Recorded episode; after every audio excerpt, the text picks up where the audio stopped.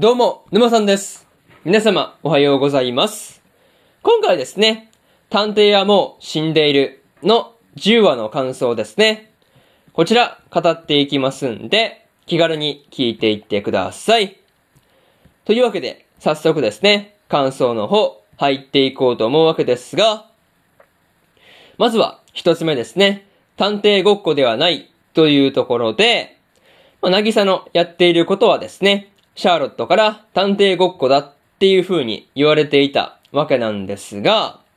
まあ、こう、その言葉に関してはですね、別にこう、なぎさへの嫌がらせとかではなくですね、まあ、シャーロットがシエスタのことをですね、まあ、こう、慕っているからこその、まあ、こう、言葉だったんだろうなっていう感じではありましたね。そう。なんかすごい、そういうところは感じられたんですが、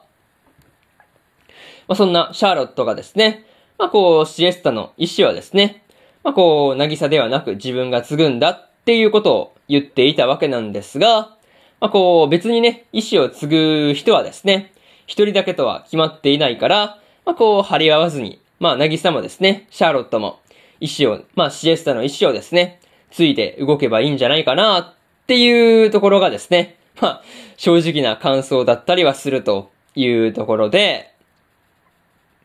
まあ、にしてもね、シャーロットとの言い争いの後でですね、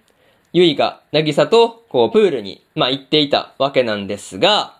まあ、あの場にですね、まあ、ユイがいたっていうところに関しては、本当にね、良かったなっていうことを、まあ、こう、ナギサをね、プールに連れて行くっていう、この、まあ、こう、一連の流れというかね、なんかそういうところを見ていて、思ったりはしました。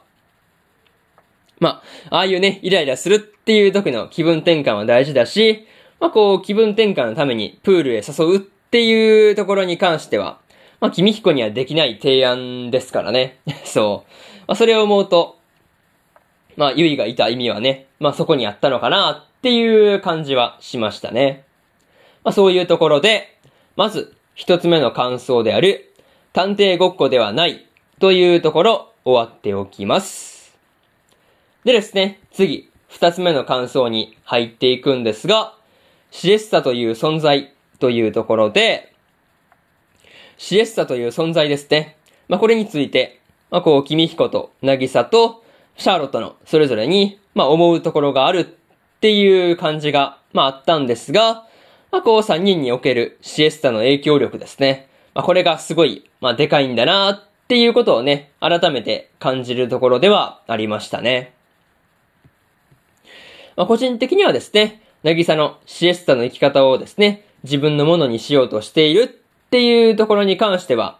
まあね、こう、事情というか、まあこう、心の内でね、なぎさが思っていることを聞いていくうちにですね、まあこう、なるほどなっていうところで、すごい、こう、納得がいくというか、まあ別に悪いことではないよねっていう感じの、まあ気分にはなったなという話で、まあでもね、なぎさではなく、君彦もね、シャーロットもずっとシエスタの影を追いかけているんだっていうことを考えれば、まあこう三人とも似た者同士だったりするんじゃないかなっていうことをね、まあこうふと思ったりはしたという話ですね。そう。まあそういうところをすごいこう、まあふっと思ったわけなんですが、まあこう、そんな三人の中でですね、まあシエスタという存在が、まあ今後のこう三人の行動ですね、まあ、そこにどういう影響をですね、与えていくのか。まあね、そういうところに関して、まだまだ注目しておく必要がありそうだなっていうところだし、まあ何よりね、そういうところをですね、楽しみにしておきたいというふうに思っているというところで、まあね、まあこう次回以降の話がどうなっていくのかね、注目が、注目しておくという話で、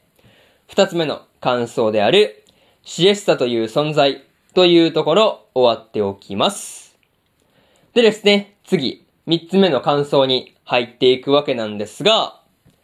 三つ目はですね、遺産をめぐってというところで、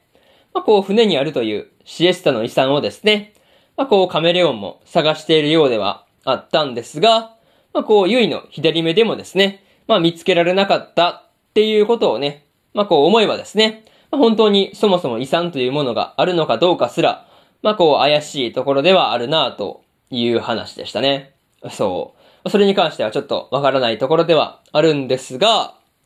とはいえですね、カメレオンが名探偵の遺産とですね、まあこう、なぎさを、まあ交換するっていう取引から、こう、なぎさの命と船の乗客の命をですね、まあどっちを取るのかっていう選択に、まあこう、切り替えていくっていうところですね。まあこう、なかなか、こう、人の、人のね、死をどっちを取るみたいな迫り方をするっていうのがですね、なかなかえげつないなっていうことを思ったりしました。まあ、でもね、その状況で、なぎさがですね、自分を撃つようにっていう風なことを言っていたわけなんですが、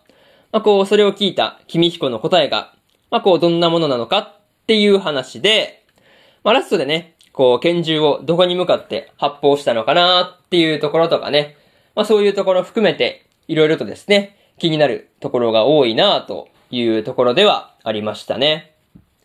あとはね、こう、君彦の何者でもないなら、これから何者にでもなれるっていう言葉に関してはですね、すごい、こう、心に刺さるというか、すごい、こう、そういうものがあったなというところですね。そういうところで、三つ目の感想である、遺産をめぐってというところ、終わっておきます。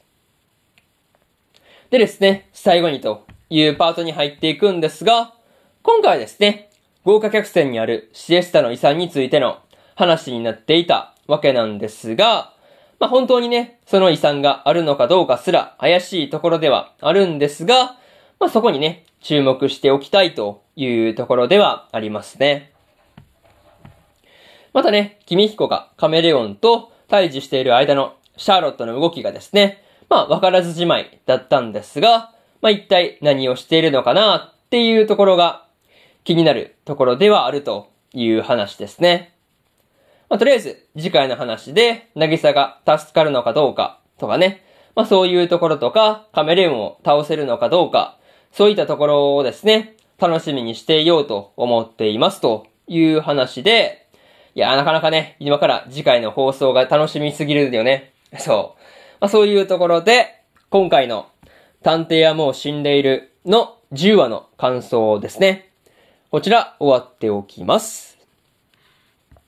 でですね、今までにも1話から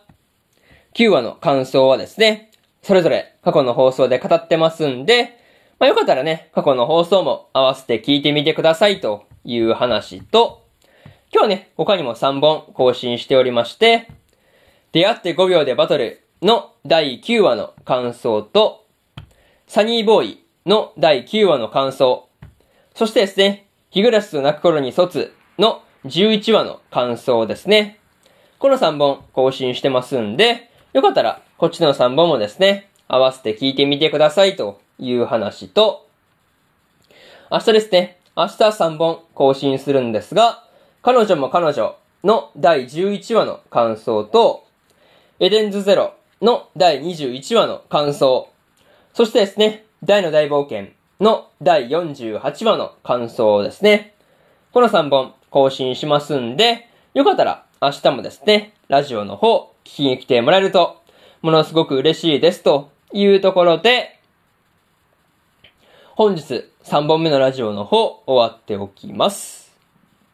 以上、沼さんでした。それでは次回の放送でお会いしましょう。それじゃあまたね。バイバイ。